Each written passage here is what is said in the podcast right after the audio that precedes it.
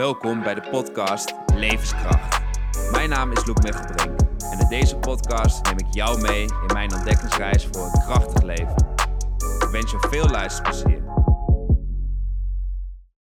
Want hoe was dat toen, toen jij begon? Wa- Waar is ooit de motivatie begonnen voor jou om te trainen of krachttraining? Hoe, hoe ben je daarmee in aanraking gekomen? Eh, ik ben best wel jong begonnen op de middelbare school al. Ehm, ik denk eh, in, in hindsight dat ik toen heel erg op zoek was naar, ik was denk ik een jaar of 16, 17 of zo. En dat ik toen toevallig in mijn omgeving een paar vrienden had die toen die aan het opdrukken en crunches aan het doen. En die hadden echt al een beetje een mannenlichaam. Dus ik denk dat ik dat betreft op, een, op die leeftijd, een beetje, dat is het einde puberteit, dat ik echt een beetje op zoek was naar een, een identiteit als man. En, eh, en toen constateerde dat, dat ik dan tenminste natuurlijk eh, ja, echt een kast moest zijn. dus ik begon eigenlijk op de middelbare school al met trainen en ook best wel snel, eh, vrij direct al heel serieus. En eh, direct eh, was ik daar. vanuit een bepaalde esthetiek dat je dacht, Nou, ik denk dat het daarmee wel begon. Van, eh, ik, ben, ik ben 16 en ik wil eh sixpack abs en ik Ja. wil eh, dikke borstplaten. Maar ik ging toen vrij snel wel op internet zoeken van... oké, hoe kan ik dan meer resultaat boeken? Hoe kan ik dit beter doen? En toen kwam ik op, op internetfora terecht van krachtsporters en bodybuilders. En nou, dan kwam ik in aanraking met ideeën van... je moet eiwitten eten en je moet benen trainen en dat soort dingen. Dus ik begon toen eigenlijk vrij snel al, eh, ja, ging ik eigenlijk al een beetje die trecht erin. En eh, ja, toen een jaar later of zo ging ik eh, studeren. En toen in het eerste deel van mijn studententijd in Groningen, toen heb ik een sterkste man wedstrijden gedaan, powerlifting wedstrijden. En toen was ik helemaal hardcore eh, strength athlete. vet. Ja, Vet. Dus je hebt dan ook, eigenlijk is het ooit van een bepaalde esthetisch doel is het begonnen. Misschien echt de eerste paar weken bij wijze van spreken. En toen ben je Ja. eigenlijk langzaam steeds meer naar die strength fase, strength goals ge- geswitcht. Ja, absoluut. En dat, eh, totdat ik op een gegeven moment juist eigenlijk helemaal de andere kant op ging. Dat eh, in de laatste, laatste jaar, toen ik actief was als powerlifter, toen, ja, toen woog ik inmiddels eh, bijna 120 kilo. Dus ik was echt 50 kilo aangekomen of zo. Want hoe lang ben je? Eh 1,82. Ah, ja. Dus ik was redelijk vierkant. Ik heb wel eens een foto voorbij zien komen, volgens mij op Instagram van jou in die, Ja, eh, in ja. die tijd. Ja. ja, ja, dat was dus dat was niet eh, esthetisch gezien, eh, Nee, viel nee, er weinig nee, meer te precies, halen. Precies. Ik weet nog dat ik toen op een gegeven moment ook een keer, toen studeerde ik twee jaar of zo. Nou, toen was ik 30 kilo eh, zwaarder geworden. Dat ik toen Ja. een meisje tegenkwam, dat ik nog kende van de middelbare school, op een feestje of zo. En die keek me aan en zei, wat heb jij in godsnaam met jezelf gedaan? Zeg? Ja, ja, Wat ja. zonde dit. Ja, ja, ja. Ik dacht, waar heb je het over? Ik, ik, ik squat echt eh, meer dan 200 kilo. Ja, en, ja. eh, Zie je die borstplaat? ja, ja, Precies. Ja, nee, dus het, het begon esthetisch en, en daarna ging het eigenlijk helemaal de, ja, de performance kant op. Dus eh, sterk worden en heel lang de sterkste van het land proberen te worden. En ja, dat is ook een, een fase geweest. En ja, ondanks dat voor mijn gevoel trainen nu eigenlijk minder belangrijk voor me is dan dat het toen was. Ja, heb ik er wel mijn werk van, eh, van gemaakt. Maar ik heb er wel een wat andere relatie mee gekregen. Dus Ja. eh, vandaar dat ik zei van, eh, dat ik direct al het gevoel, of nu achteraf gezien wel het gevoel dat ik, ja, dat, een, dat ik een soort identiteit wilde bouwen en een soort veiligheid, gevoel dat ik groot en sterk was en dat soort dingen. En dat, ja, daar heb ik nu wel een andere, andere blik op gekregen, denk ik. Want wat is nu je blik, je relatie met, met het hele trainen? Ehm, nou, ik denk dat het dat op zich een, een, dat lastig is om een gebalanceerde relatie met heel serieus trainen te hebben. Want het heeft heel erg, volgens mij tegenwoordig ook veel mensen zijn aan het trainen, gaan naar sportschool, proberen spieren op te bouwen, vet verliezen en dat soort dingen. En er zit heel erg een soort zelfverbeterings- en, en eh, best wel dwangmatige, eh, ja, kwantificeerbare zelf zit daar achter voor mijn gevoel. En dat heeft denk ik een beetje een schaduwkant, dat je ja, heel eh, heel erg je kan verstoppen in trainen en, en je sterk maken en groot maken en dat soort dingen. Terwijl je op zich natuurlijk ook heel eh, vrijblijvend vanuit een soort enthousiasme kan trainen. En ik denk dat ik nu met bijvoorbeeld mijn eigen training, dat ik til nog steeds best wel zwaar gewicht, ik train nog steeds heel hard, maar waar het denk toen 10, 15 jaar geleden echt een soort, ja, een soort noodzaak voor me was om dat te moeten kunnen, is dat nu veel meer ja, gewoon een soort vrijblijvend eh, avontuur. En te delen een klein beetje eh, self-care ook. Dat, hè, want trainen is gezond voor je. Als je tenminste met mate trainen gezond voor je. Dus ik denk dat ik op zich niet per se in de praktijk heel anders train dan toen, maar wel daar een stuk milder in zit qua uh, mentaliteit. Ja, ik heb je volgens mij toen wel eens een keer op Instagram zag het voorbij komen, die, dat quote je uit en heel mooi, dat je ook zei, trainen is eigenlijk zoiets moois. Het is echt een verrijkende factor in mijn leven, maar dat je volgens mij ook veel mensen om je heen zag die er zo obsessief mee bezig waren, dat het meer een soort beperkende factor wordt. Ik denk van, ah, ik ga niet naar een feestje toe, want ik wil uh, ik, ik, moet die bos, bosplaat ontwikkelen. ik, moet, ja, ik vind het heel mooi woord. Ja, ja ik, ik, ik, heb, juist omdat ik er zelf ook een tijd echt wel heel uh, obsessief mee bezig ben geweest. En wat, wat, was het die tijd ongeveer toen met het, dat je Nederlands kampioen werd, powerlift? Of was het... Ja, absoluut. Ik had toen echt een, een soort omgeving gecreëerd met uh, vrienden, ook studenten die dat ook allemaal heel belangrijk vonden. En we, hadden echt, echt een soort recht van de sterkste uitgeroepen. En dat was een cultuur waarbinnen natuurlijk uh, heel belangrijk was dat je groot was en zwaar was. En, en zwaar gewichten tilde en dat soort dingen. Wat natuurlijk heel goed werkte om mensen sterk te maken en naar wedstrijden te sturen waar ze vrachtwagens moesten trekken en zo. Maar achteraf gezien denk ik dat het best wel een, ook al een toxische cultuur was. Heel erg een, een soort ja, cultuur van, van jezelf groot maken. En, ego? Ja, niet zozeer. Ja, zeker ego. Um, maar ik denk vooral dat, dat, dat het een, uh, ja, een soort manier was om, om je achter te verstoppen. En, en gewoon de identiteit was dan hard gaan en, uh, en sterk zijn. En, en kwetsbaarheid. Dat is natuurlijk voor slapjanussen. En, Precies. Ja, tegenwoordig zijn in ieder geval in mijn omgeving is daar veel meer, veel meer draagvlak voor die, voor die andere kant. En, maar ja, ik zie het nog wel, denk ik, regelmatig om me heen dat mensen ja, misschien beginnen met trainen of met sporten met het idee van oké, dan ga ik wat beter voor mezelf zorgen, zo goed voor mijn gezondheid zijn, dat soort dingen. En dat ze dan een paar jaar later uh, inderdaad echt een beetje geleefd worden door de fitness. En dat het dat fitness niet langer hun uh, leven verrijkt, maar hun leven echt beheerst. En uh, ja, ik ben daar persoonlijk niet meer zo gecharmeerd van. Ja. Wat is, wat is het advies dan wat je aan die mensen zou geven? Want ik ken jou ook vanaf het begin toen die tijd bij je vol van nou, groot liefhebben voor, voor ijzer bij wijze van spreken, voor het gewichten optillen, voor je programmeren en kijken hoe kan ik zorgen dat ik elke week uh, een procent, twee procent sterker ben ten opzichte van vorige mhm. week. Uh, daar klanten in helpen. Maar als je nu kijkt, inderdaad, wat jij ook zegt, ja, dat er best wel wat mensen zijn die, ja, die het echt zien als een beperking, een beheersende factor, wat je, wat je zegt. Wat is het advies voor die mensen? Nou, dat vooral, uh, want ik ben nu 33, dus het is uh, ongeveer een, een, een, half leven dat ik dit doe. En uh, wat dat betreft heb ik al een hoop mensen zien komen en gaan. En dat eigenlijk, als ik terugkijk, door die wat is het, 16, 17 jaar dat ik actief ben in de, in de, de fitnessindustrie, is dat eigenlijk al die mensen die zo obsessief daarmee omgingen, één ding in gemeen hebben en dat is dat ze dat nu niet meer doen. Sterker nog, dat de meesten zelfs niet eens meer trainen, omdat die gewoon volledig van de wagen zijn gevallen. Dus ik denk uh, dat hard trainen en die soort van 1% meer willen leveren, dat dat iets heel leuks kan zijn, iets heel moois kan zijn. Maar wat dat betreft is dat wel een soort ja, fitnesskapitalisme of zo. Dat je dan eindeloos maar beter moet worden. Dat is wel een beetje een, een ik zou bijna durven zeggen, bijna een beetje een gevaarlijk idee dat, uh, dat je dan dus dat altijd maar van jezelf moet verwachten. Uh, maar vooral omdat dat dus maar eigenlijk maar één kant op kan, is dat je natuurlijk steeds meer gaat trainen, dat je steeds meer op je slaap gaat letten, steeds meer op je voeding gaat letten. Dat je eigenlijk in een soort ja, trechter belandt waarin je steeds meer moet opofferen om maar weer die 1% extra te kunnen leveren. Uh, dat dat op een gegeven moment gewoon verpletterend is. En ik denk dat daarom ook veel mensen dan uiteindelijk van de wagen vallen.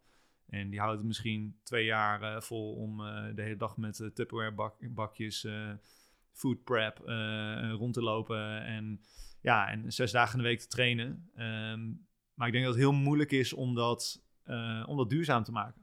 uiteindelijk, natuurlijk misschien een beetje afhankelijk van wat je wil bereiken, kan jij natuurlijk gewoon zeggen: Oké, ik, ik, vandaag is dag één en ik wil nu. Ik wil kijken hoe gespierd of atletisch, whatever ik kan worden ja, dan zal je waarschijnlijk eh, vier jaar lang gewoon zo obsessief moeten uh, of kunnen leven. En dan zou je snel dat niveau bereiken. Maar ja, als je daarna nog 40 jaar of zo, uh, eh, 50 jaar met jezelf te gaan hebt, dan, uh, ja, hoe ga je dat eh, volhouden? En ik denk dat daar dat, dat, eh, ja, dat fitnesskapitalisme een beetje botst eh, en, en dan heel veel ruimte gaat innemen van, eh, ja, van de rest van, van de dag en de, en de week. Dus wat voor advies ik mensen zou geven is, ehm, als je ruimte creëert, als je binnen zeg maar, het, het harde trainen, goed voor jezelf zorgen, de fitness lifestyle, als je daar binnen ruimte creëert om wel oog te kunnen houden voor andere dingen die je belangrijk vindt, eh, juist hier en daar jezelf wat, wat slack eh, te geven, dan hou je het volgens mij uiteindelijk langer vol. En dan is de kans veel groter, denk ik, dat je eh, niet alleen over vier jaar er tussen aanhalingstekens goed uit zal zien, wat dat ook mag betekenen, Ja. maar dat je dat tien jaar later en twintig jaar later nog steeds kan. Precies, want dat, dat, dat vind ik heel mooi dat je dat zegt. Inderdaad, die trechten, dat, ja, dat resoneert heel, heel erg bij mij. Dat inderdaad mensen steeds meer gaan trechteren om uiteindelijk dat resultaat te behalen. Maar dat ik ook, misschien ook al komt het ook een beetje door mijn vriendin, maar op een gegeven moment ook die...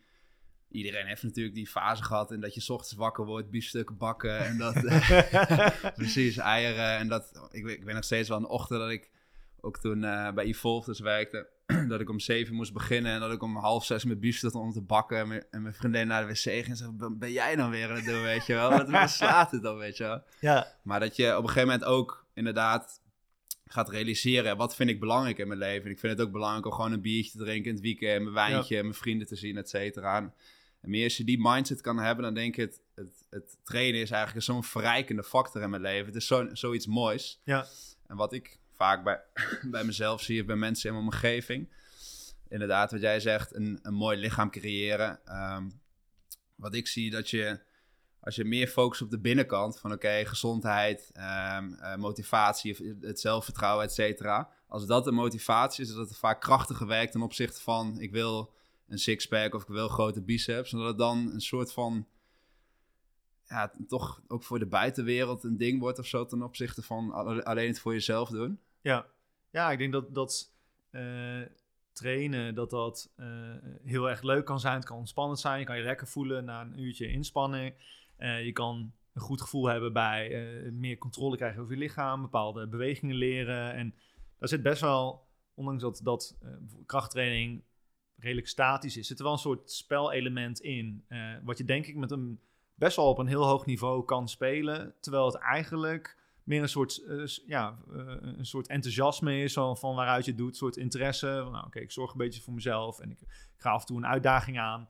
En als je dat lang genoeg volhoudt, dan ja, kan je eigenlijk maar één kant op. En dat is dat je langzaamaan wel gewoon steeds beter wordt. Maar dan gaat het meer om de, eh, denk het, het intrinsieke proces en niet zozeer om Oké, eh, over zes maanden is het eh, eh, 1 juni. eh, dan gaat het strand open.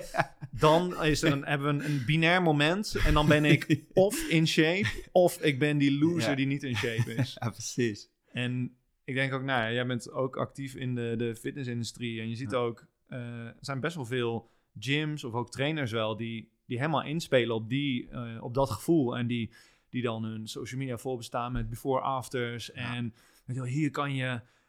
Geef me je geld en dan zorg ik dat je over drie maanden wel er goed uitziet.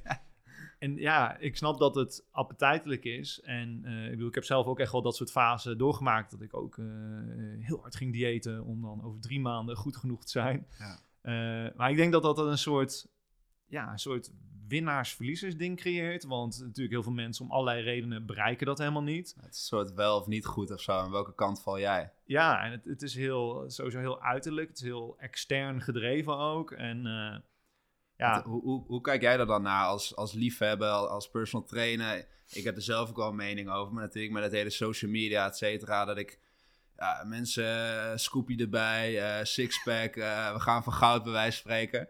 Dat ik denk van, dit is zoiets anders als ik, als ik, waar ik elke dag mee bezig ben. Hoe ik kijk naar trainen, waar ik bezig ben met mijn klanten. Maar dat ik me kan voorstellen als buitenstaander, dat mensen denken, ja, dit is krachttraining. Dit is, eh, eh, snap wat ik bedoel? Ja, ja, ja. Ja, ik denk dat uh, mensen waarmee ik werk, dat ik eigenlijk altijd uh, zijn richting in probeer te, te sturen, probeer te inspireren. Uh, dat ze het leuk gaan vinden om te trainen, dat het, het, uh, het trainen zelf, maar ook de doelen die je erin kan bereiken, het sterker worden of het beter worden in bepaalde oefeningen, bewegingspatronen.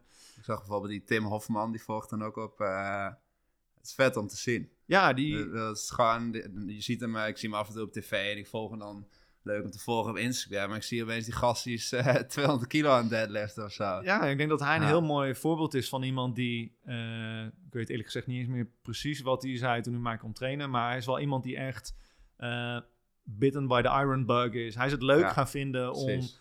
om dat spel aan te gaan van... Oké, hoe kan ik beter worden in bijvoorbeeld een squat? En hoe kan ik wel meer tillen? En als je dan een, een, een bepaalde trainingscyclus hebt, dan zit je naar een soort piekfase. En, en dat gaat helemaal niet meer om... ja, heb ik buikspieren of hoe dik zijn mijn armen? Het mooie is denk ik dat als je eh, het, het krachttrainingsspelletje leuk gaat vinden, ehm, dat je dan uiteindelijk vanzelf die dingen wel bereikt. Er zijn maar weinig mensen die op een goede, eh, onderwezen manier trainen en die eh, vijf jaar later niet dan een lichaam hebben wat, daar, wat dat reflecteert.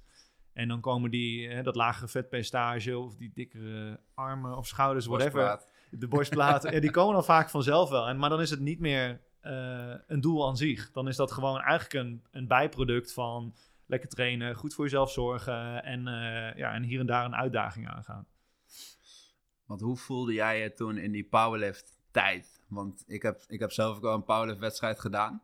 Nou, als ik soms naar mijn foto's terugkijk in die tijd, dat ik echt denk, ja, zo'n kop, zulke wallen onder mijn ogen. Dat, ik- Ja. dat mijn vriendin ook zeggen, nou, dat, dat we toen een relatie hadden. Ik wist niet...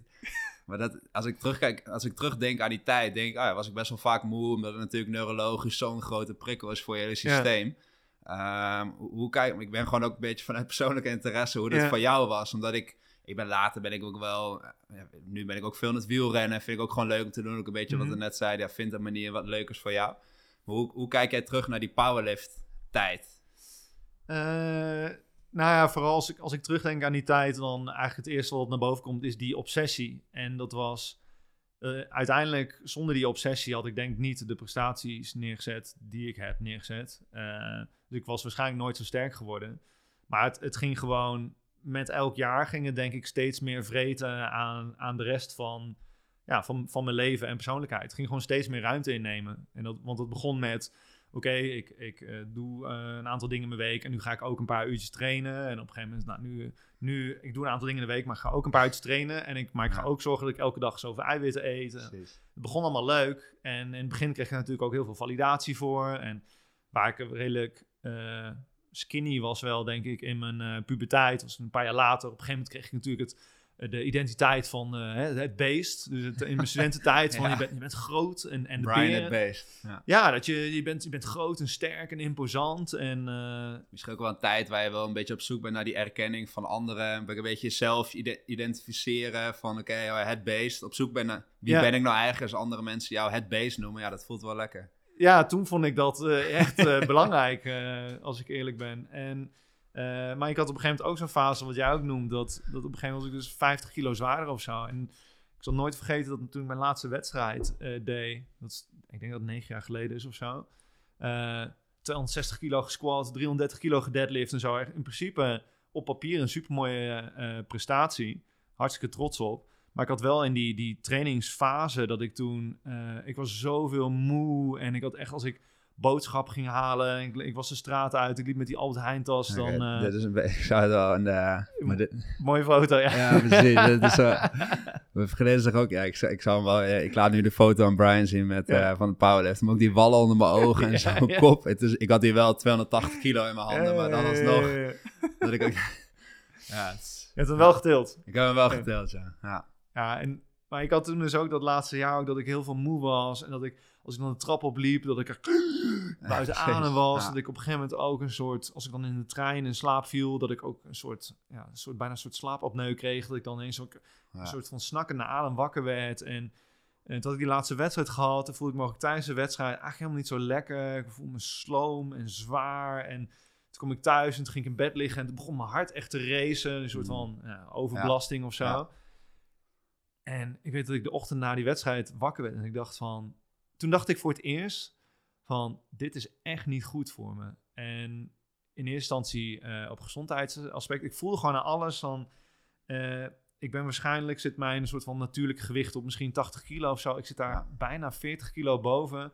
Ik had toen voor het eerst het idee dat ik dacht van... als ik dit blijf doen, dan ben ik misschien later wel zo'n gast... die, die midden 40 uh, als, als powerlifter of zo omvalt... en dan gewoon een hartaanval krijgt of zo. Dat Ronnie Coleman-achtige... ja, ja, ja, ja, die, uh, die ging op allerlei fronten al wel heel wat stappen verder. maar in ieder geval dat, dat besef van... volgens mij uh, ben ik nu iets aan het doen waar, waar ik mezelf mee schaad. En het, toen ben ik daarna, volgens mij echt de dag na voor het eerst in jaren, ben ik cardio gaan doen. En ik dacht dan, misschien moet ik wat lichter worden. En toen ging ik eigenlijk een soort proces in waarin ik...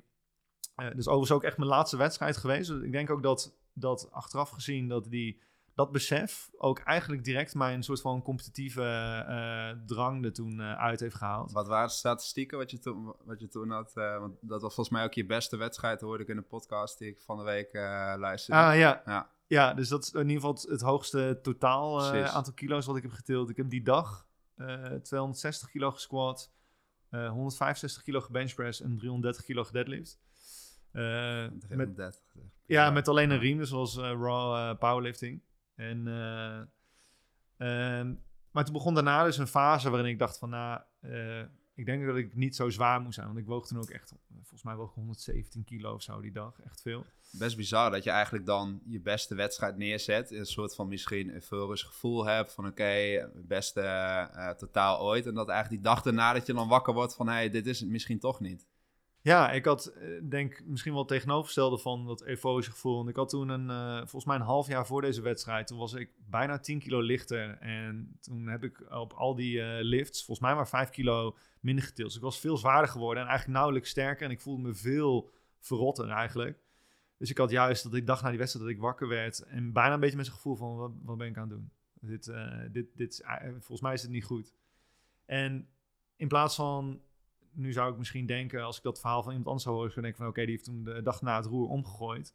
Maar toen kwam het eigenlijk nog de grootste uitdaging voor mij, was na, uh, ik denk dat toen zes jaar of zo hiermee bezig was, om na zes jaar die identiteit los te laten. En ik weet nog dat ik toen van, ik had zoveel gegeten en zoveel getraind om zo te kunnen worden.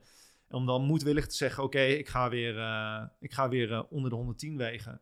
Dat ik daar echt even mijn tijd voor nam. En op een gegeven moment uh, nou, was ik een tijdje 110 kilo geweest. Oké, nu ga ik wel weer, kan er wel iets af. Ik ga onder de 100. Het was echt een soort, bijna een soort, overdreven zeggen, bijna een soort rouwproces om dat idee van ik ben sterk, ik ben groot, ik ben gigantisch, uh, om dat los te laten. En, en om dan, uh, ja, toen ik, uh, woog ik, weet ik veel, 99 kilo of zo, bij mijn lengte, ja, dan ben je nog steeds in de ogen van de meeste mensen vierkant. Maar dat ik dan oude collega's tegenkwam, die keken mij en zeiden, train jij nog? Ja, je ziet er, ben je ziek of zo? En nou ja, ik stel me zo voor dat als je bijvoorbeeld uh, voetballer bent op hoog niveau en je stopt ermee, nou, tenzij je heel veel aankomt, mensen zien dat niet per se. Dus dat wordt denk ik minder onderdeel van, van jouw identiteit overal. Maar ik was ineens was ik iemand die, die, iemand die uh, heel breed was en, een, en de beer was. Vanaf dat nam ik een, een stap terug naar ja, meer gemiddeld of zo, wat normaler. En dat vond ik echt, uh, daar had ik echt even tijd voor nodig. Was echt een soort, soort ja, een klein rouwproces om dat los te laten, om dat niet meer te willen en, en te realiseren dat ik dat niet meer nodig had. En uh, ik denk dat ik daar eigenlijk wel uh, misschien wel uh, anderhalf jaar over heb gedaan of zo. Oké. Okay. Ben je toen nog anders gaan trainen ook? Of ben je, ik kan me voorstellen dat je toen in, in deze tijd ook, ook wellicht in de voorbereidende wedstrijd ook echt wel sowieso die zware lifts richting de 90 procent plus pakte. Ja. Hoe, hoe ben je toen in je, ben je in training ook echt dingen anders gedaan? Je vertelde dat je bij wijze van spreken de dag na die wedstrijd gelijk op de cross trainer bent, uh, mits die je kon houden, de cross trainer. Dat, uh... Ja. ja, ik denk dat ik, uh, ik heb sindsdien, of ik heb echt wel een fase gehad, meerdere fasen, dat ik, ging, dat ik een beetje ging flirten met andere trainingstijlen. Dat ik dan dacht van, oké, okay, misschien moet ik inderdaad even niet zo focussen op, op die, die absolute, die maximale kracht, maar moet ik voor spiermassa gaan trainen. Ik heb, dat heb ik een tijdje gedaan en ik heb op een gegeven moment een fase gehad dat ik ik denk wel anderhalf jaar lang of zo, dat ik dan twee keer in de week erbij rende. Uh, maar ik bleef wel altijd terugkomen bij die zware gewichten. En ik probeerde het, ik kon het ook nooit helemaal loslaten. En uh, in eerste instantie denk ik, omdat ik toch vast wilde houden aan dat idee van ik ben sterk. Later wel uh, op een, ja, denk wat gebalanceerdere manier dat ik het gewoon leuk vind. Ik vind het gewoon, als ik in de sportschool kom, dan vind ik het echt een leuke challenge om eh, te kijken hoeveel kan ik tillen en al die spanning om mijn lichaam te voelen. Ik haal daar veel meer eh, uit qua ervaring dan dat ik gewoon een, een gewicht optil 20 keer en het daarna weer terugleg en denk: oké, dit is volgende week goed voor mijn gezondheid. Eh, dus dat, dat zware trainen is er altijd wel bijgebleven. En uiteindelijk was de conclusie ook gewoon: dat vind ik het leukst. Maar ja, zeker wel mijn, mijn uitstapjes eh, gehad wat dat betreft. Want toen ben je in, in Groningen en toen ben je daarna ben je naar Amsterdam verhuisd. Ja. En toen ben je bij Evolve gaan werken.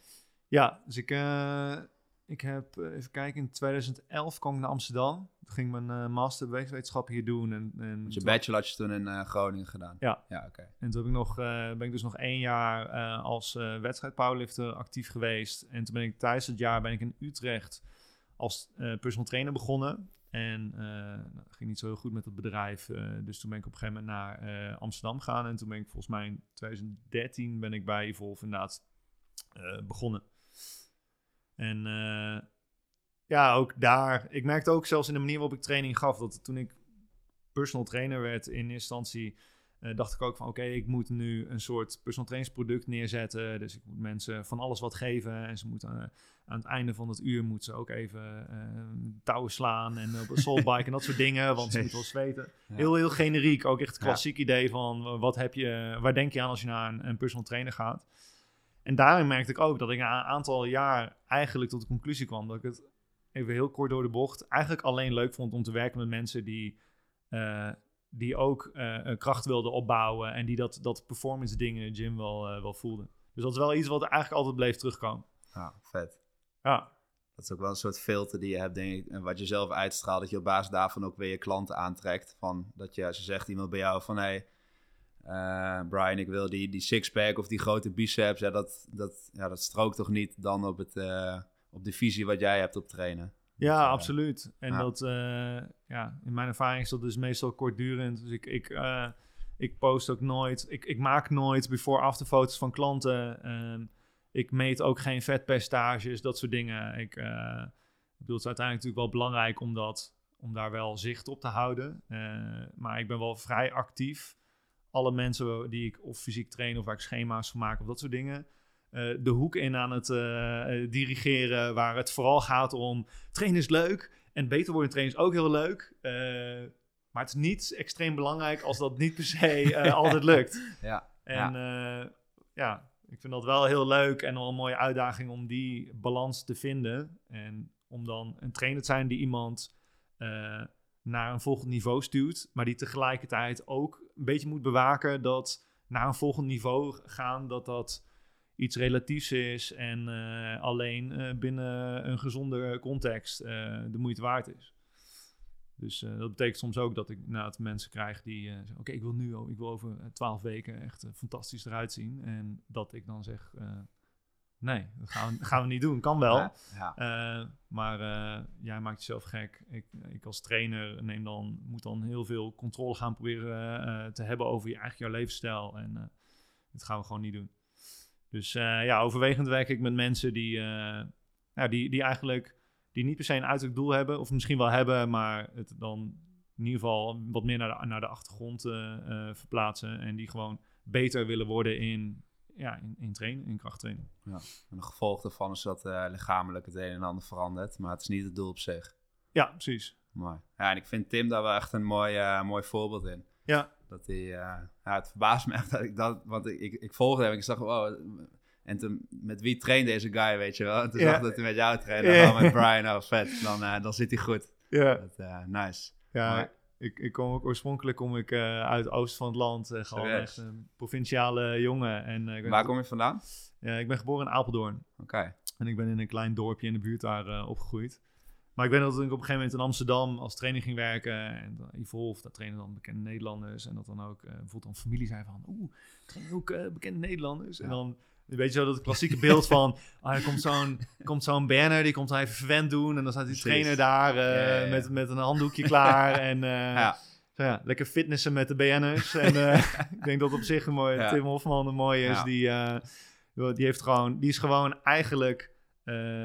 eh, ik denk dat ik hem stiekem een beetje, of niet stiekem, maar dat ik een beetje mijn wereld in heb getrokken. En Ja. ja, ja hij vindt het nu ook. eh en dan squat hij nu eh 180 kilo en dat vindt hij Ja. super mooi. Ja. Dus eh, ja, fitnessen met de BN'ers is wel een, eh, een, een nieuw, eh, nieuw imago gekregen bij ons wat dat betreft. Precies. leuk. Ja. ja, het is mooi. Ik vraag het omdat ik zelf ook uit het oosten kom. En inderdaad, dat heel herkenbaar is. Ook bij Yvonne en ook wel bij Gustav. Ja, dan komen wat bekende Nederlanders denken... Ja, het is inderdaad... Maar dat is ook een beetje bij mij als trainer. Als iemand in zijn sportbroekje binnenkomt, bij iedereen is gelijk. Ik zie gewoon een lichaam en ik zie niet een... eh, de, dus ja, dat vind ik ook eh, mooi om te zien hoe jij ermee omgaat. En dat je ook gewoon dat, met, ja, die persoonlijke benadering daar hebt. Ja. En vanuit het hele verhaal wat je vertelt, vanuit je eigen ervaring, de klanten waarmee je werkt, je, de powerliften, de kennis en ervaring die je hebt. ehm, hoe zou je dat relateren aan de, aan de term levenskracht? Wat je, je bent natuurlijk heel erg bezig met het realiseren van een krachtig lichaam. Nou, Mhm. dat, dat, dat heb je. Dus Ja. wellicht is dat een voorwaarde wat je zegt voor levenskracht. Hoe kijk jij daarna? Eh, ja, ik denk dat een, een eh, een goed functionerend, een, een, een solide lichaam, een, een ontwikkeld bewegingsapparaat, ik denk dat ah ja, absoluut onderdeel is van levenskracht. We hebben nu al best wel veel gehad over dat dat misschien eigenlijk best wel snel te veel fysieke kracht kan worden, waardoor het misschien levenskracht eh, wat dat betreft al in de weg staat. Ehm, Evenkracht heet het dan. sorry? Evenkracht. Ja, ja, precies. Nieuw, een nieuwe, nieuwe podcast. Ja, en, eh, eh, maar wat ik denk is dat ehm, de, eh, de manier waarop ik trainen nu uitdraag, dat dat voor heel veel mensen goed helpt om dan een duurzame relatie op te bouwen daarmee. En als jij natuurlijk de rest van je leven redelijk serieus of semi-serieus kan blijven krachttrainen, dan zal je waarschijnlijk ook de, de gezondheidsvoordelen daarvan eh, ja, ook pakken. En dan kan het denk ik een, een rol innemen waar eh, trainen leuk is, wel een prioriteit is op de agenda, maar niet eh, de plek van andere prioriteiten in, inpikt. En ondertussen ja, een hobby is, maar tegelijkertijd ook iets is wat, ja, wat je lichaam verzorgt. Ik weet niet of dat je vraag beantwoordt. Ja, nee, zeker. En dat is natuurlijk wel heel gericht op het fysieke, op het, op Mhm. het lichaam. Heb je nog wellicht over, over het mentale of over het, het emotionele vlak, heb je, daar, heb je daar een bepaalde kijk op? Eh, ja, ik denk dat, dat eh, het makkelijker is om, om emotioneel gezond of gebalanceerd te zijn als je lichaam dat ook is. Ehm, dat gezegd hebben, heb ik zelf eh, na, na die powerlift fase, na de, de, zeg maar de ontgoocheling van oké, ik ben nu heel sterk, maar eigenlijk voel ik me helemaal niet zo goed. Heb ik in de jaren daarna best wel wat eh, geworsteld met mijn mentale gezondheid. En toen kwam ik eigenlijk tot de conclusie dat keihard trainen, eh, obsessief, onvoorwaardelijk keihard trainen, me totaal geen levenskracht eh, gaf. Dus dat er een heel groot disconnect ontstond tussen eh, wat kan ik lichamelijk en hoe voel ik me tussen mijn oren. En uiteindelijk ging het lichamelijke daar ook onder lijden. Ehm, dus ik denk dat, ja, ik denk dat het, wat dat betreft zie je natuurlijk met inspanning altijd dat een, eh, wat ze dan een, een, eh, omge- een inverse U-curve noemen. Dat als je heel weinig aan, in, aan beweging doet, dan voel je waarschijnlijk minder goed, ben je sneller ziek, dat soort dingen. Als je gemiddeld aan, eh, aan bewe- lichaamsbeweging doet, dan voel je goed, heb je meeste energie en eh, werkt eigenlijk je lichaam het best. En als je daarin te ver gaat, dan ondervind je eigenlijk weer nadelen van. En ik denk wat dat betreft dus dat vooral de, eh, ja, een beetje in onze eh, generatie van de millennials, die heel erg bezig zijn met, en daar maak ik mezelf ook vaak genoeg schuldig eh, aan, of heb ik me aan schuldig gemaakt, eh, heel erg bezig zijn met jezelf verbeteren en presenteren, dat ehm, ja, het, het bewegen zelf, wat er wordt gedaan in het sporten, de, de activiteit aan zich, dat dat bijna bijzaak is en dat het belangrijker is dat het niet een soort obsessief ding wordt.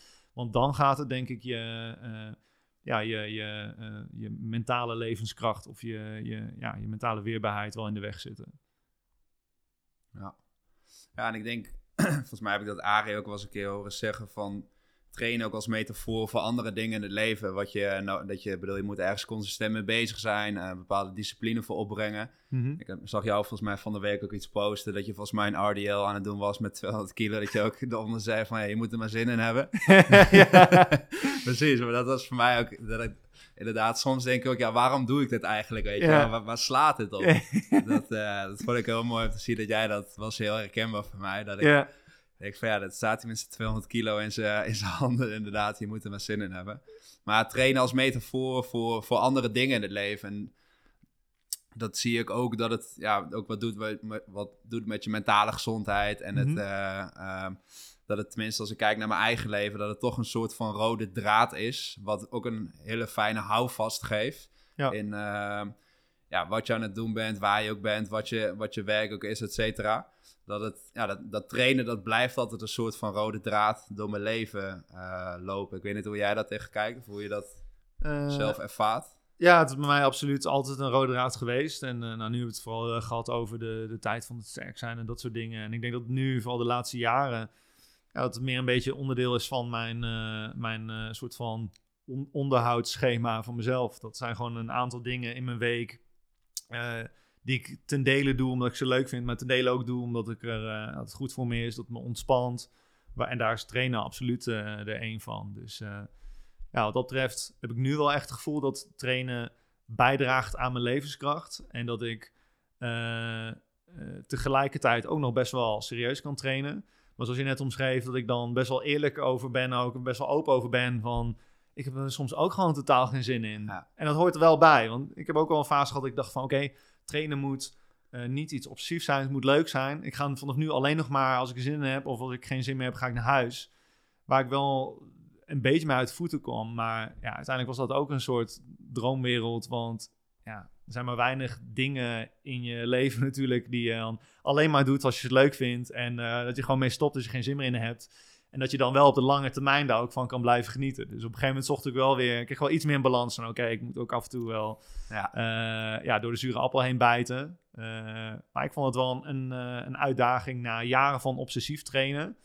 Om te goed te leren aanvoelen van waar ligt die, eh, die balans. En ja, ik denk dat ik er bijna plezier uit haal wat dat betreft. om dan bijvoorbeeld naar buiten toe, zoals online, inderdaad op social media. Bijvoorbeeld, ik heb vorig jaar een boek over krachttraining geschreven. Dat ik best wel eerlijk ben over. Ja, eh, soms is, is het ook gewoon niet zo leuk. En, en ja, eh, mensen kunnen wel zeggen van ja, maar je moet er overheen zetten. En, je moet goede gewoontes creëren. En dat, ja, in theorie werkt het wel zo. Maar uiteindelijk is trainen soms ook gewoon, gewoon kloten. Is gewoon gereed aan. Dus het doet zeer en eh heb geen zin in. En dan, ja, dan, omdat dan, dan film ik dat. En dan zet ik dat op mijn eh, weet ik veel, Instagram account. En ik denk van ja, ga ik hier nou dan bij zetten van een soort inspirerende quote van elke ochtend als jij opstaat, dan bepaal jij wat voor dag je gaat hebben. Dat is gewoon niet waar, want soms sta ik er gewoon en dan voel ik me vreselijk. Precies. En, ja. eh, en ik denk dat juist dat het dat ook, misschien juist wel omdat ik dan eh, zwaar gewicht aan het tillen ben, dat het er ook wat menselijker maakt. En dat laat zien ook dat, eh, dat ik daar ook gewoon mijn, mijn struggles mee heb. En dat, dat het niet zo is dat je mensen hebt die eh, geen eh, training habit kunnen volhouden. En dat het dan maar een soort van. dat die dan maar gefaald hebben op een motivationeel vlak of zo. En dat dan aan de andere kant staan dan de mensen die wel ja, Hollywood-esque wilskracht en doorzettingsvermogen hebben. Die elke dag een soort held uit bed opstaan. Echt, ja, in mijn ogen flauwekul. Ja, ja, ja, eens, eens. Daar, kan ik, ja, daar kunnen we elkaar de hand over schudden. en wa- wat ik ook zag, ik ben heel benieuwd hoe jij daarmee omgaat, omdat ik zelf nou, de laatste eh, jaren ook een beetje last van heb. Eh, maar ik zag dat je de afgelopen jaar volgens mij wat blessures hebt gehad ook. Volgens mij is Mhm. iets in je heup. Ja. Dat je, eh, eh, en ik zag je best wat schouderwerk en dat je ook zei van ja, dit is een soort eh, onderhoud voor, of een soort check-up voor de, ja, de grote lifts die ik wil doen. Hoe, Ja. hoe, hoe ga je daarmee om als, als, als atleet, als trainer, als, als persoon?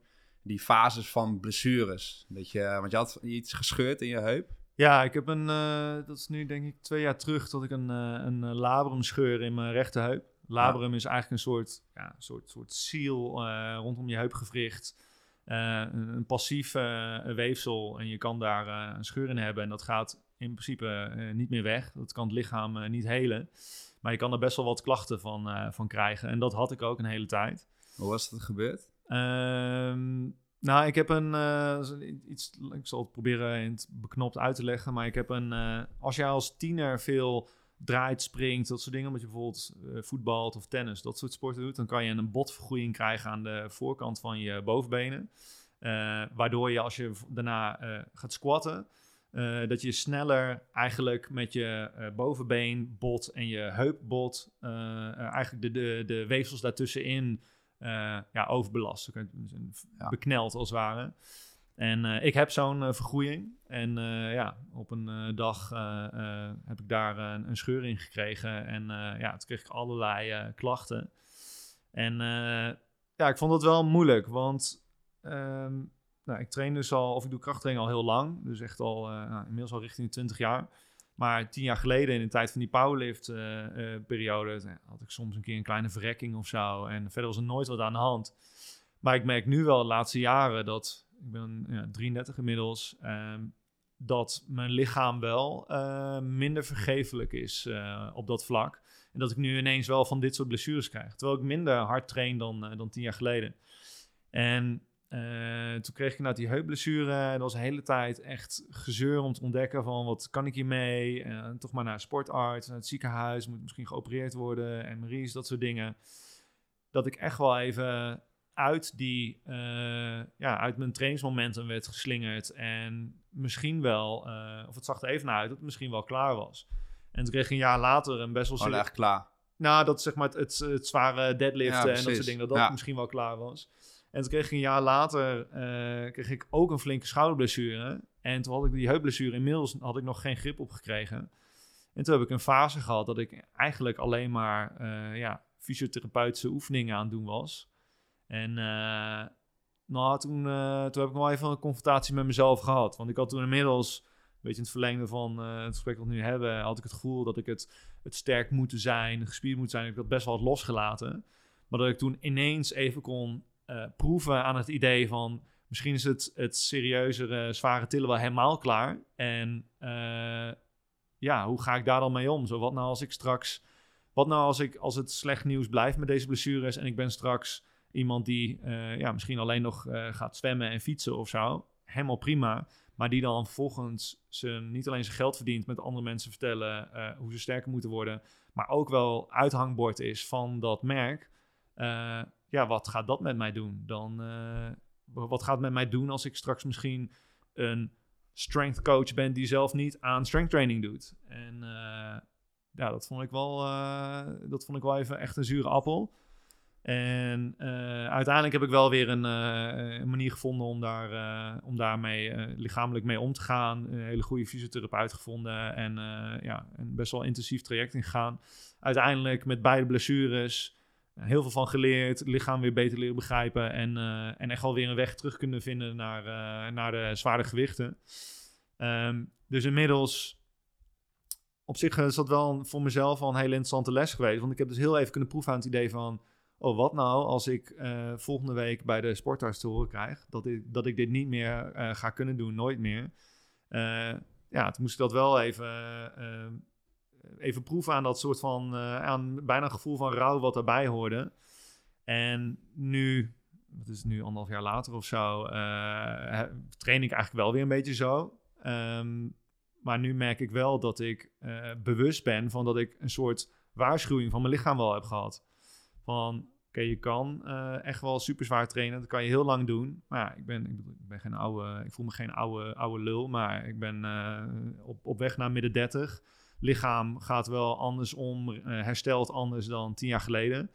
Uh, ik denk dat ik wel een wake-up call heb gehad dat dat, dat uh, onvoorwaardelijke ja, sleurwerk met 300 kilo en zo, dat dat niet duurzaam is. En, en dat was dus eigenlijk jaren nadat ik al gestopt was met, met wedstrijden doen. Dus ja, sindsdien is mijn het zware tillen doe ik nog steeds wel, maar de, de, ik, ben nu, ik steek nu veel meer aandacht in het voorwaarden scheppen eromheen. Ik steek veel meer aandacht dan ooit in mijn warming-up, in mijn ondersteunende oefeningen, in het analyseren van mijn bewegingspatronen, waar de, de, tekortkomingen liggen. En dan niet meer, tien jaar geleden was dan, oké, wat voor tekortkomingen heb ik om, om 350 kunnen tillen? En nu kijk ik meer naar, oké, wat voor waar moet ik aan werken om ervoor te zorgen dat ik niet alleen vandaag 200 kilo kan tillen, maar dat ik dat over 20 jaar en misschien over 30 jaar nog steeds wel kan. Dus de, ja, de, de, de aandacht is wat meer verschoven naar duurzaamheid. En als ik eerlijk ben, denk ik dat ik nu bij veel van mijn klanten, bijvoorbeeld ook als professional, dat ik beter aansluiting vind dan voorheen. Um, omdat ja, eh, de meeste mensen die bij mij komen trainen of die eh, eh, op een schema van mij trainen, die willen wel sterker worden, maar die ambiëren niet per se om 400 kilo te tillen of zo. Ja, mooi. Ik vind het inspirerend om te horen hoe je dat vertelt inderdaad. Omdat het voor mij ook wel een soort van herkenbaar is. Want ik als, nou, ik loop wel, ik heb ooit mijn kruisbanden ges, eh, gescheurd in mijn, in mijn linkerknie. En dat is tien jaar geleden. En af- door corona ging ik ook een beetje hardlopen. En nu heb ik nu het ideale hardlopen, hardlooppostuur. Nou, last van mijn knie gekregen. En dat ja, sleepte en op een gegeven moment best wel in. Dat ik op een gegeven moment echt tijdens werk en zo ook elke keer een soort van steek in mijn knie voel. Dat ik op een ja, inderdaad, wat jij heel erg zegt, ja, eh Luke, de, de, de strength coach, eh, bezig met krachttraining, mensen sterker maken, vertellen hoe gezondheid werkt. En ja, dan kan je niet eens zelf even wat uurtjes geven zonder dat je de knie ook een keer voelt. Ja, Ja. Dat, dat was voor mij ook zo'n mentaal ding, dat ik gewoon eh, op een gegeven moment dacht ik, ho- ik hoef niet meer, eh, wat ik toen, eh 250 kilo te squatten en dat soort dingen. Ik wil gewoon weer normaal mijn werk kunnen doen, ik wil normaal kunnen wandelen, ik wil... En dat, ja, daardoor vind ik het heel mooi om te horen hoe jij dat inderdaad ook een soort van hebt beleefd. Eh, Ja. En dat het uiteindelijk allemaal is goed gekomen. ja, Maar dat het een ik kan me voorstellen dat het een lastige... Want de vraag die ik daaruit nog heb van... Hoe, hoe ben je toen daar omgegaan in je training? Die, toen je wat scheurde, nou, dat was natuurlijk van het een op het andere moment... eh, dat je voelde van dit is mis. hoe, Mhm. hoe was het met je schouder? Is het een soort van erin gesleept? Of was het ook een... Tenminste, ik, ik stel deze vraag omdat het bij mij... Die knie, dit was niet één moment dat ik er last van kreeg, maar ook in mijn trainingen dacht ik elke van, ah, dat voelde ik hem wel. Maar ja, ging ik wel nog 200 kilo back squatten en zo. En denk ik, oh, dat, dat, dat kan wel. Maar ja, had ik, daarna had ik er wel weer last van. ja, Een soort van heel erg die ontkennende fase van, oh ja, sleeves om, eh goede, goede elastieken eromheen, helemaal afgekneld, weet je wel. Ja, dan ja, kan ja. ik wel weer squatten. Terwijl achteraf denk ik, ja, dat slaat helemaal nergens op. ja, Maar dat is toch dat stemmetje in je hoofd die, die zegt, en dat had ik ook genoteerd bij de blessures, van ja, het is toch moeilijk om hetgene wat je eerder hebt gedaan, om dat los te laten. Dat je die video's van jezelf gaat kijken, oh ja, eh, zware gewichten tillen en dat soort dingen, dat je dat, dat je een soort van nulpunt weer begint. Ja, ik denk dat eh, voor mij is het eh, wedstrijden doen. eh, dus de, de beste prestatie die ik ooit heb gezet. Ja, het is inmiddels is negen jaar geleden of Ja. zo. Dus dat, daar heb ik al inmiddels denk ik ook ja, emotioneel al best wel veel afstand van, van genomen. Ik ben nog steeds heel trots op, maar dat zal, ja, voelt al echt als een, een half leven terug. Ehm, maar ik had met die, zowel die heup als die schouderblessure, dat waren in principe acute blessures. En toen kon ik ik had met mijn schouder wel echt dat ik toen eh, drie dagen mijn arm bijna niet kon optillen. En dat soort dingen. Dat ik echt dacht van, oh, eh, we gaan het zien eh, wat binnenkort wat, er, wat ik hier beschadigd heb. Met de heup was dat iets subtieler, maar met de heup kreeg ik toen langzaamaan ja, steeds meer pijn in mijn maagstreek. En dan ook als ik wat langer zat, kreeg ik echt steek in mijn buik. En dan op een gegeven moment ook als ik op de, gewoon de bank Netflix aan het kijken was. Of als ik in bed lag. En, dus dat ging gewoon met die schouder had ik echt gewoon een. eh, kon ik ook gewoon eigenlijk gewoon niet meer trainen. Ik was een tijdje ook echt nauwelijks belastbaar in die schouder. Als ik dan een, eh, ja, een, lege stang vastpakte, dan, eh, ja, dan kreeg ik echt al super veel pijn in, me, in, in die schoudergordel aan de rechterkant. Dus ja, toen was het vrij snel wel duidelijk. Ik moet zo snel mogelijk naar een, een fysio en, en me laten begeleiden hierin. Waar ben je toen heen gegaan? Ik ben toen naar eh, Thomas Mulder eh, gegaan. Die heeft zijn, eh, zijn praktijk hier in Amsterdam op de Churchill-laan. Evidence-based Oh, met. Julian zit hij ook. Ja, Hij- Julian ja, ja, inderdaad. Ja, dus nou, wat dat betreft wel, wel erg blij mee dat ik een, een heel moderne fysiotherapeut heb gevonden. Omdat uh, hij komt ook uit een, een hoek waar veel meer gekeken wordt naar uh, hoe kan je uh, bewegen om uh, deze blessure op te lossen. En niet zozeer van oké, okay, neem maar rust en uh, ik ga even Precies. behandelen ja. en masseren en dat soort dingen. Gaan voornamelijk kijken welke dingen je niet kan doen en dat gaan we niet meer doen. Ja, ja, van... dus, ja, ja, ja. Dus, dus we juist wel een manier gevonden om het, om het, het, het rehabilitatieve aspect te integreren met de krachttraining. Ja. Want die horen denk ik ook, uh, ja. die gaan hand in hand. En daarmee wel een manier gevonden om uiteindelijk langzaamaan die belastbaarheid weer te verhogen. Maar dat duurde wel, uh, wel echt even. Hoe lang duurde het ongeveer, die periode? Ik denk met. Ik denk dat die heupblessure, daar heb ik nou, zeker uh, wel uh, 15 maanden, misschien wel anderhalf jaar mee gesukkeld. Op een gegeven moment ook een jaar lang niet gesquat, gedeadlift, dat soort dingen. En ik denk dat die schouder, dat dat een maand of drie eh, redelijk eh, eh, dramatisch was. Eh, maar het was ook net lockdown en zo, dus dat, eh, dat scheelde wat dat betreft wel. Dus toen was het ook bijna nauwelijks mogelijk om goed te trainen. Ja. Maar dat, dat waren geen dingen van, eh, oké, ik had even twee weken pijn en toen nam ik een weekje rust en, eh, en een beetje fysio erbij en toen was het, eh, toen was het klaar. Dus vandaar ook dat ik, dat ik zei van, ja, ik heb echt wel even kunnen proeven toen aan, oké, hoe is het om helemaal geen zwaargewichten meer te tillen? En dan wel in de gym te komen, maar echt in de gym te komen om ervoor te zorgen dat je niet te veel pijn hebt aan je, aan je gewrichten. En ja, dat heeft wel, dat heeft wel duurzaamheid nog meer omhoog eh, eh, geschoven, denk ik, op mijn eh, prioriteitenlijst in, in de context van, van trainen. En mooi om te horen dat je dat ook weer aan je klanten kan overbrengen. Dat Ja. je daarin je visie ook hebt, hebt aangepast en dat je ja, die, op je klant ook die duurzaamheid wil, wil Ja. overbrengen. Ja, absoluut. Mooi om te horen. Hey, en Brian, heb jij, een, heb jij bepaalde mensen in je omgeving die, die jou hebben geïnspireerd als een soort voorbeeldfunctie om de dingen eh, waar je nu voor staat, het verhaal wat je vertelt en wat heb je van die personen geleerd? Eh, ik zou niet zozeer een naam eh, kunnen noemen op dit moment. Maar ik merk wel aan mezelf dat ik zit de laatste jaren zit ik bij, bij Vondel Gym, wat best wel een, een eh, heeft, heeft ook een beetje een imago van een, het is een, een bedrijf waar, eh, waar tolerantie en gelijkheid, inclusiviteit en zo best wel hoog op de agenda staan. Eh, maar tegelijkertijd schept dat ook een beetje een cultuur van, eh, hoe, moet dat, hoe moet ik dat zeggen? Eh, een best wel een vrije cultuur waarin heel erg wordt eh, ondersteund of wordt, wordt aangemoedigd om, eh, ja, om jezelf te laten zien en ook je mindere kanten te laten zien. En ik kan aan mezelf wel merken dat ehm, juist toen ik, omdat ik een beetje uit een, eh, denk een milieu kom waar, je, waar het heel ging om kracht en, en, en prestaties en dat soort dingen, dat dat nu, dat ik vooral dus qua werk eh, veel meer in een omgeving zit van eh, wat zachtere omgeving wat dat betreft dat me dat ja, echt op heel veel vlakken wel, wel goed heeft gedaan. En, en dat nou, werken is daar natuurlijk één van, maar dat ik. Eh, even eens even te denken, kan ik je vraag concreet beantwoorden? Ik denk dat ik wat, dat ik wat meer mensen om me heen heb verzameld. En dat zit ook in, bijvoorbeeld mijn huidige vriendin en eh, een aantal vrienden die ik heb gemaakt. Die eh, een beetje tegengas geven tegen dat heel erg kwantificeerbare presterende. En dat heeft mij over tijd wel echt ja, geïnspireerd om eh, ja, wat milder te worden. En ook wat milder voor mezelf te worden. En eh, ja, ik denk dat dat eh, voor mij eh, wat dat betreft de belangrijkste inspiratiebron is. En dat ik ook wel merk dat het ook goed voor me is dat ik daaraan blootgesteld blijf worden. Dus ja, ik heb geen eh, concrete naam voor Ah, je, maar ja, meer nee. een beetje een algemene zin, een soort werkomgeving waar je nu in zit en, en wat voor soort sociale kring je nu hebt. Ja. En eh, dat is voor mij eh, denk ik eh, een belangrijke factor. Ja.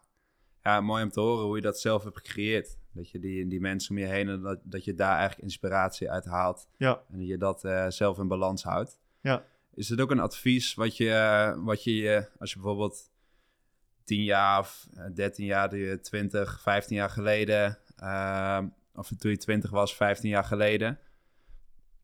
Is het ook een soort advies wat je jezelf dan zou geven van die mildheid, meer balans in dingen krijgt ten opzichte van de, de bees met de grote eh, borstplaat?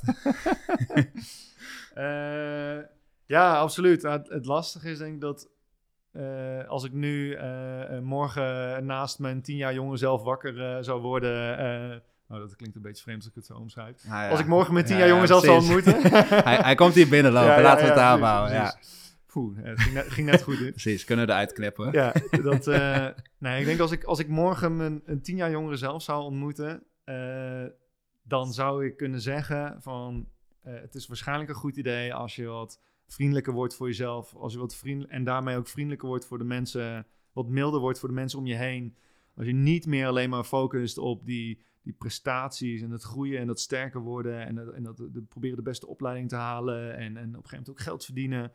Ik denk dat ik er totaal niet naar zou hebben geluisterd. En eh, dus ja, het, het, het advies zou zijn: ehm, maak. eh, wat zou mijn advies zijn? Moet ik wel even over nadenken.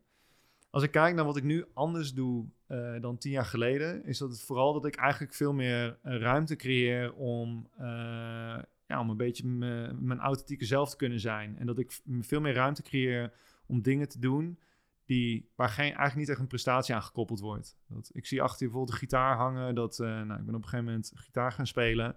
En dat is echt iets waar ik nu best wel veel tijd in steek. En ik heb les en dat soort dingen. Maar ik doe het helemaal voor mezelf. En dat is echt een soort ja, creatieve eh, eh, uiting die, eh, die, waarvan ik merk dat die best wel belangrijk is voor me om, om juist de, de, de prestatie en het, en het georganiseerde te, te counteren wat, wat in het werk zit, bijvoorbeeld.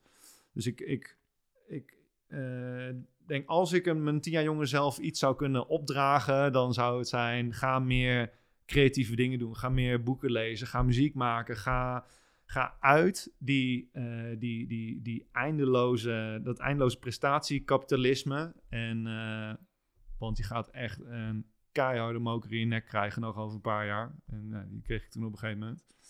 Ehm, maar ik ben bang dat, dat het pad bewandeld moet worden om, eh, om tot dat inzicht te kunnen komen.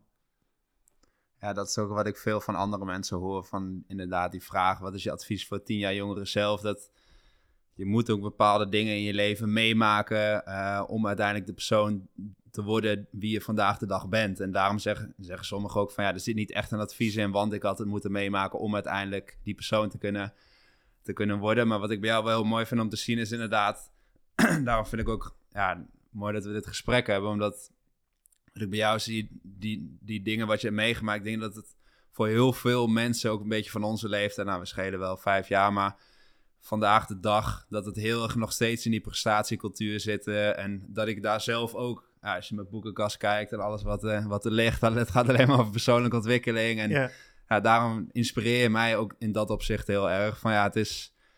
Ga eens wat dingen kijken wat niet alleen maar met het presteren te maken heeft in je werk, in het trainen, in, eh, in, in de podcast bij wijze van spreken. Dus dat ja, vind ik vet om te horen. ja. ja leuk. Ja, thanks.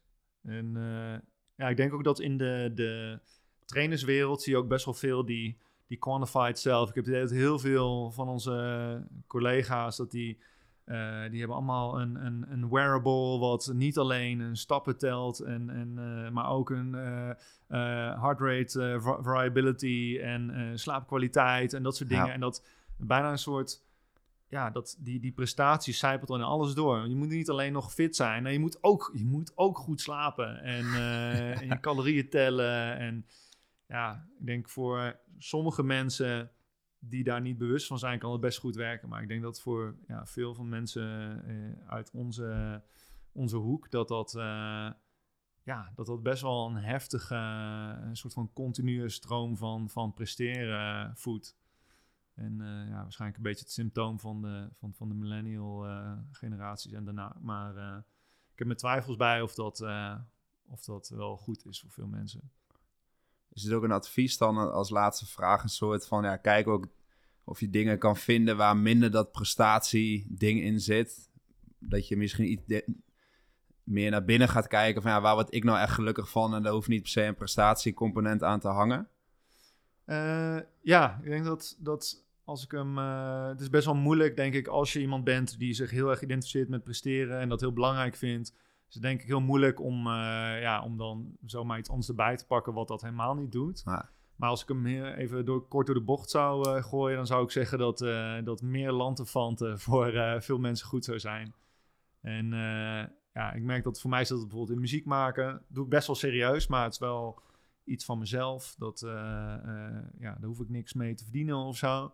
Maar ik merk het ook aan dat ik nu eh, veel vaker even ga. eh, de PlayStation aan, ga ik even gamen. Of soms ook gewoon een half uur op de bank liggen uit het raam kijken. Dat zijn echt dingen die ik tien jaar geleden echt niet deed. Waar ik keihard op neerkeek. Van wat ben je nou, waarom ben je niet productief? Er is nooit een excuus om, eh, om niet productief te zijn. Ik merk dat dat juist de dingen zijn die me nu in staat stellen om veel harder te gaan, veel intenser juist eigenlijk eh, te zijn eh, eh, wanneer ik wel moet presteren en wil presteren. Mooi. Balans. Balans. Dat, Ja. is, dat is waar het om gaat. En ik denk dat ja, dat we inderdaad in de fitnesswereld, dat het vaak gaat om die presteren. Maar dat ja, het verhaal wat je nu het afgelopen uur hebt meegegeven aan, aan de luisteraar, dat, ja, dat je daarin ook meegeeft vanuit eigen ervaring, de dingen wat je hebt meegemaakt, dat je door middel van de dingen wat je hebt meegemaakt, dat je daar de juiste balans in hebt gevonden. Dat het, het gaat om presteren, maar wel een tegenhanger daarvan, van ontspanning.